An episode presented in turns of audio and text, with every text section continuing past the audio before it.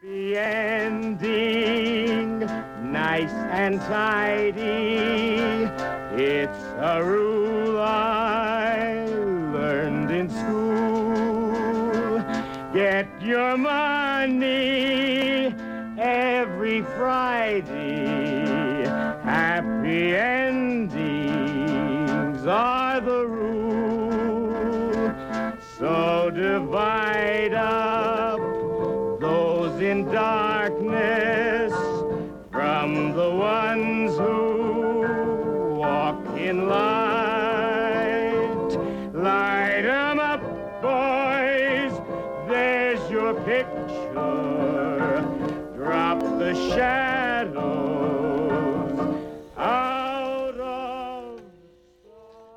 This is Jennifer Stone with Stone's Throw.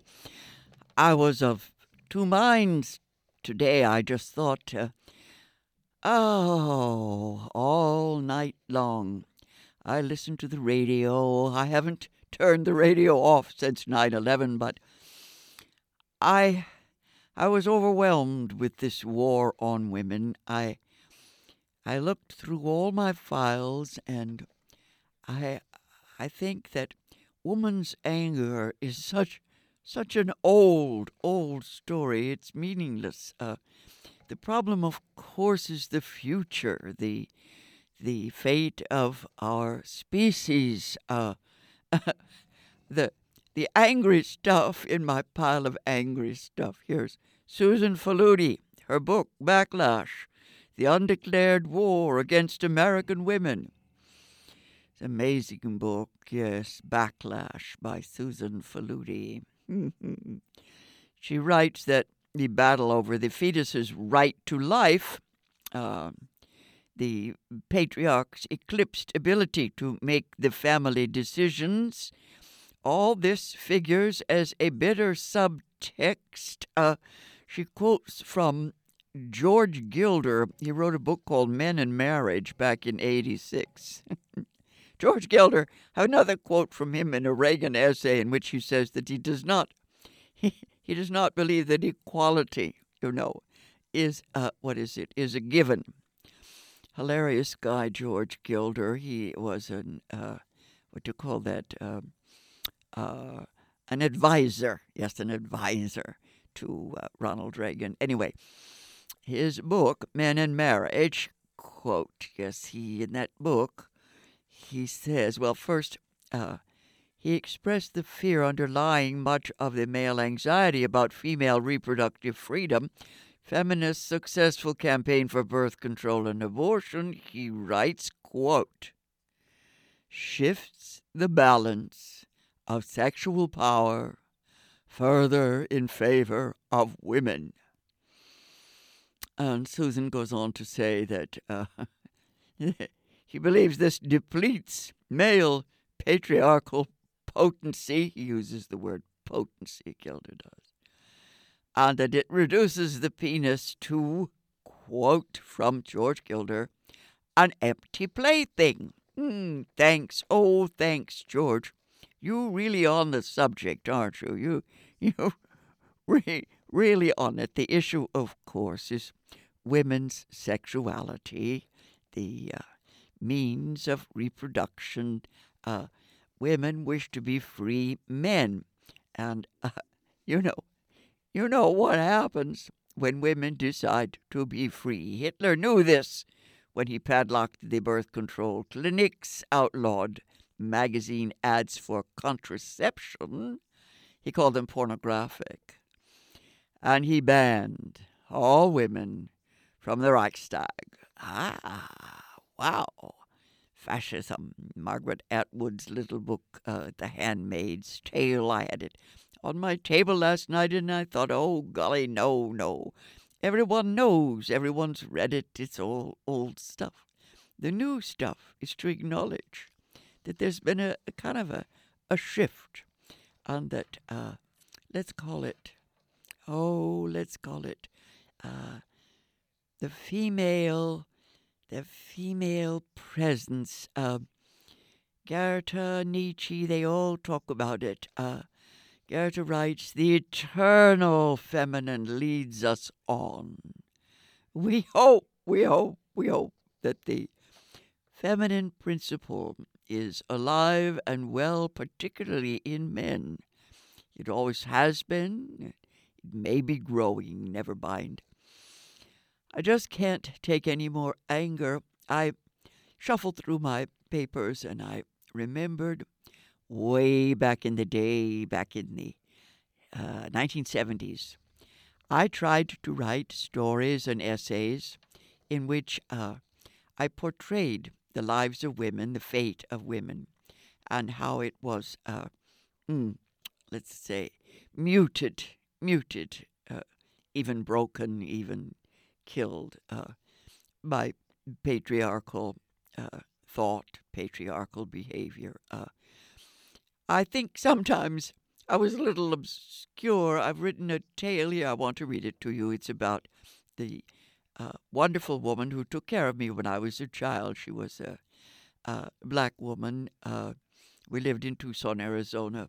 Anyway, uh, I had a, a little nightmare once as a child that the men were having a game they used to like to play. Uh, yes, they used to like play with ropes, you know, see who would fall down. Uh, anyway, while they were playing this game, I imagined that my beloved uh, caretaker, Josie, was being uh, destroyed. Anyway, at the beginning of this essay, I wrote uh, it's a quote from Souls of Black Folk by W.E.B. Du Bois. He writes, And who shall measure progress? There where the dark faced Josie lies.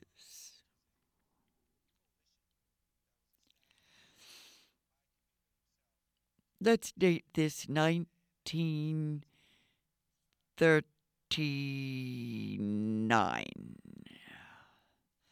It is written in 1977. It's called Pepper Trees. I write the smell and the shade of the pepper trees. That's the first thing to remember wide shade, dry, dry days. Spanish tiles, the heavy awnings of the hacienda of my mother and my father. Brown Mexicans in white shirts make brown adobe brick walls. They wash them white. The bricks are made of mud and straw packed in wooden frames. Yes, adobe bricks. From under the walls come the horny toads. I keep them in shoe boxes. Oh, round reptiles, sandpaper soft bellies, little loose chins, and eyes without water. Their foreheads are crowned with thorns, and they can spit blood from between their eyes. Their eyes are the oldest I have ever seen. They have prehistoric, prehistoric perception. They know who I am. I take them on a shoestring leash to eat the ants on the ant hills near the pepper trees. Once I left one tied there near the ant hill all night. In the morning she was eaten because she got that reptile chill during the night, and being cold blooded, she couldn't move much, so the ants ate her. I kept her babies in a jar. There were two of them. They were less than an inch long. They were very delicate. My friend Nathaniel and I are almost ready to go to school. I already go to a place with bars and sand and finger paints. Ah, we play drop the handkerchief and uh, some of those other circle games, you know, but the teacher said that what I did was not the way to do it, so I didn't. Nathaniel and I kill other things, other things beside those horny toads. We kill some unborn birds with a pipe and some kittens just born because we can't keep them. Then we kill some rats, the wrong white rats, some too fat white rats, and smash them. And Nathaniel smashed them, but I helped. Once he frayed the ends of some electric wiring, and he plugged the plug in the wall, and he tried to electrocute the rats, but they wouldn't die. None of the grown ups talk until the sun goes down. Then they all pour drinks, and Nathaniel's mother says she's damn glad he was born in Boston and not in this desert. My mother says, well, anyway, I was conceived in Michigan, so I'm not really a Westerner either. My father is in Arizona because sick people come to his clinic with arthritis and asthma and tuberculosis and all the sickness people bring to a dry place. After it gets dark, everyone talks and drinks and sits in canvas hammocks or porch swings. We put on the lights over the tennis court. I give plays on the tennis court under those lights. Nathaniel is in a tiger cage, in a tiger costume, roaring and screaming and knocking the cage over, breaking it. It's the best packing crate cage I have for my stage. It ruins my play, and my mother says, What a hell of a hullabaloo we are always making, but we might as well have fun as long as we're kids. Always there is a pageant of me costumes of Mexico with sequined snakes, embroidered blouses. I ride a burro. I am all done up in black and silver for the rodeo parade. I am Queen Elizabeth in a farthingale. I am mustard seed. I am Orphan Annie. Great many days, there are great many days, a great many plays. Our colored maid lives in the garage. She goes home to her husband, Big Sam, on weekends. Her name is Josie. My mother says Josie takes some cosmetics and other things from my mother's dressing table, but who can blame her in her circumstances? My mother also says Josie can't have any babies, my father, who fixes everything, takes Josie to his clinic, and uh, he does some minor surgery, and uh, uh, after that, Josie has all kinds of babies. She puts her little Sam, baby Sam, in the wash tub in the middle of the kitchen floor with my blond baby brother, and there's salt and pepper laughter from the grown ups. Oh, how cute, they say. They're just like my Topsy and Eva doll, which has two heads. You just shake the skirt each way, one way to make the pickaninny, and the other way to make the princess. Hmm, whenever my father builds a new room on the house, everyone has to put a footprint in the floor. Josie doesn't want to put her foot in the wet cement of the foundation of my father's house.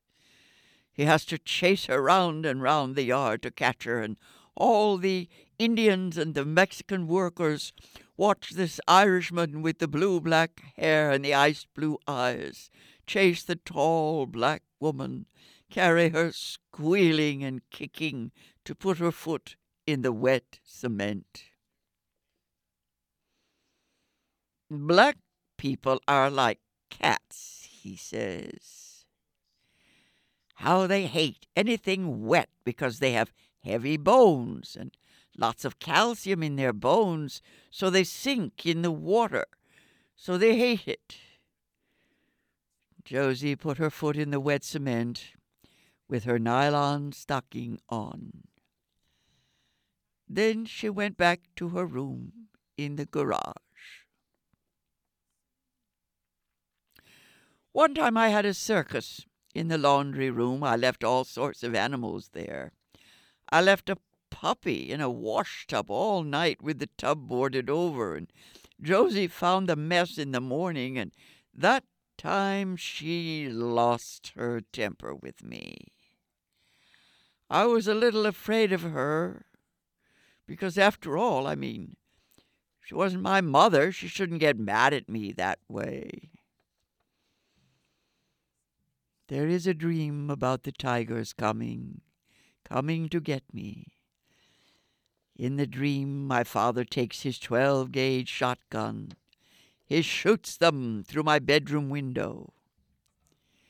In the morning, I go outside and I tell my father about the shotgun. And he, he takes me to the edge of the desert and he shows me where he buried those tigers. I visit their graves sometimes.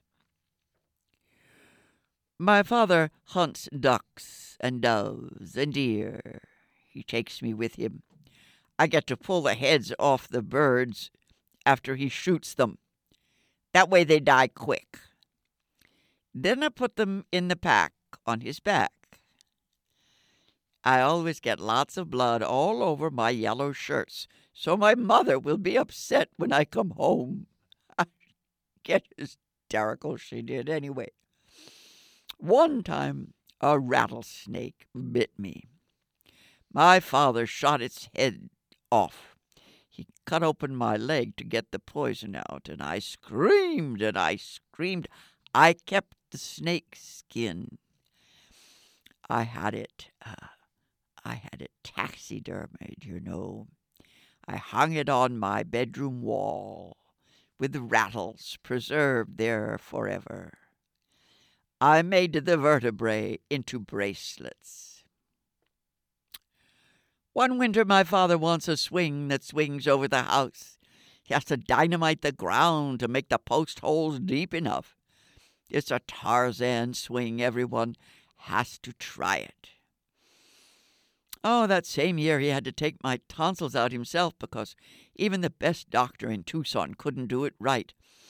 He paints the rumble seat in the car blue for me and calls everything by my name and paints it blue. He let me ride on the running board when my mother didn't see. He builds a handball court, but it is too late because the school has started. I'm trying to be a girl, but that is not his fault, of course. There was a time in 1939 my mother's lover came to stay with us, she told me. He got away, and I never found him. One night it was the Fourth of July, my father set off rockets and pinwheels and Roman candles all evening till it was dark, and it was dark. I watched and I watched the fireworks, and I let my little brother hold my sparkler I told him the story of the little match girl, but he did not listen. I stayed up past midnight. I had to be carried to bed, and my eyes were burning with the lights of all the fireworks. And when I got into bed, I saw a great bonfire on the lawn outside my window. And there was my father, and Big Sam, and my mother's lover, and my brother and Nathaniel with all the other men they were having a tug of war with a long and twisted rope. First one man fell down, then another fell down, until finally at last Big Sam won. He said he had to win because there was just too many babies at his house and always more and more, and he could not stand it any more. They all went to the garage. They told Josie to give back the cosmetics and the perfume to my mother because it was her turn, Josie's turn, not my mother's turn, not yet. Then they made a rope swing for Josie in the biggest pepper tree, and she hung there alone. The wooden beams in the ceiling of our house are all on fire, burning like logs in the fireplace just before that moment, they collapse into ashes. My mother and Nathaniel's mother just sit there. They just talk and talk and smoke their cigarettes. I beg them to come out of the house and get Josie down from the biggest pepper tree, because that is the tree that is near the ant hill, and she will get a chill before morning. I tell them She's hanging there from the rope of the fathers. My mother, she's laughing, she's hushing me. She's saying, Oh, yes, yes, she will come and see. She will come outside and watch my play just as soon as she finishes this drink. And that is a story written in 1977, back when I was trying to get my my uh, my master's in creative writing, and I thought it was fun uh, to write. Uh, what would you call that? Symbolically, yes. One of the one of my teachers said that I was in a period of post-symbolic realism when I finally began to tell the truth about what really happened. And I said, The thing is, it's impossible, just impossible to tell the truth. Certainly not about not about women, not about what do you call that? Uh, our lives, the agonies of history. Uh, mm, I thought about the rope, the rope swing. I thought about it. Uh, have you ever noticed that when men speak of power, they do usually mean something to do with clout? When women speak of power, they often mean something to do with capacity.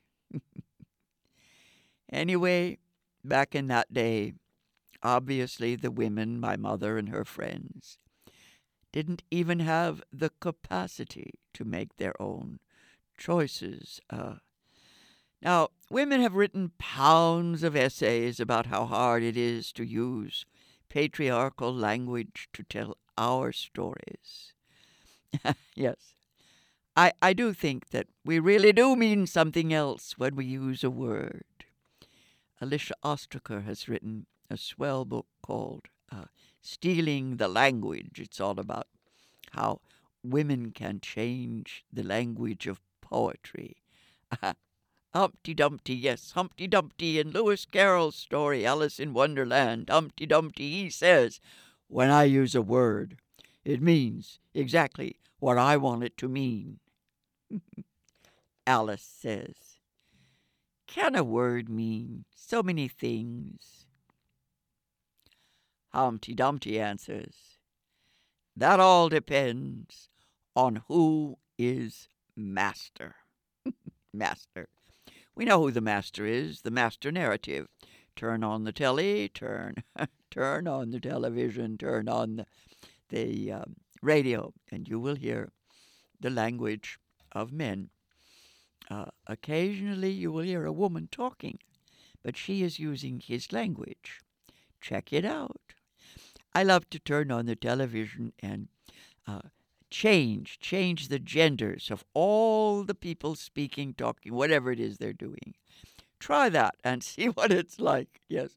Can you imagine a, a picture of Congress with all the uh, Congress people being girls? Girls? Never mind. Uh, when I got to the bottom of my pile of of uh, papers, papers about the agonies of women, I came to my favorite glossaries.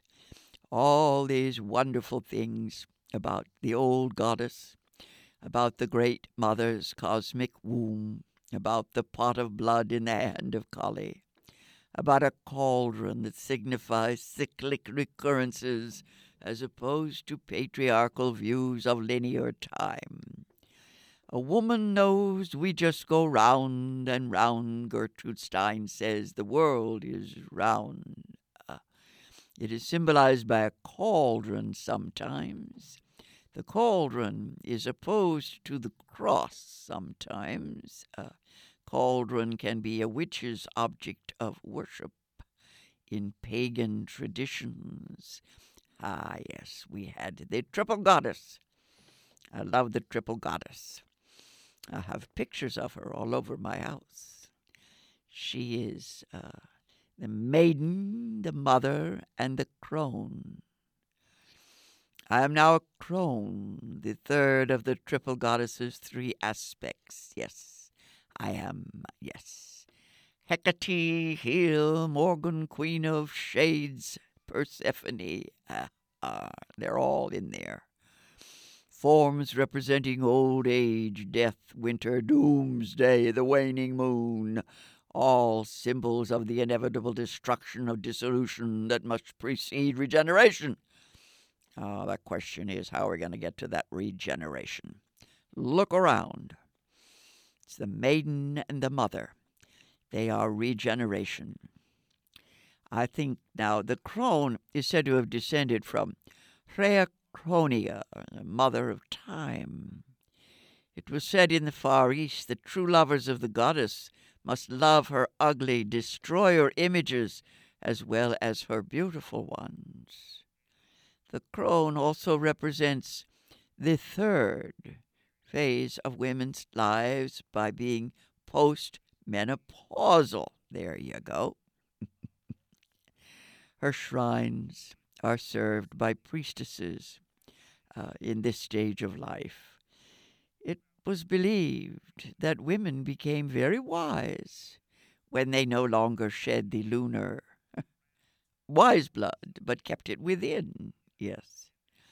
The crone was usually a goddess of wisdom. Yes. You got your Sophia, your Minerva, your Athene, your Medusa. There's a whole bunch of them. The Greeks believed in a spiritual pollution they called miasma. Now, this is what I see creeping up on us. It's a highly contagious evil fate brought on by crimes against the mother or against the mother goddess's traditional law. Orestes, having committed the unforgivable crime of matricide, can find no one to defend him when the Furies cut him off from human contact. I hope that some of the boys make contact again soon. This has been Jennifer Stone with Stone's Throw. I'll be back soon. Till then, go easy. And if you can't go easy, go as easy as you can. Light Light 'em up, boys. There's your picture. The shadow.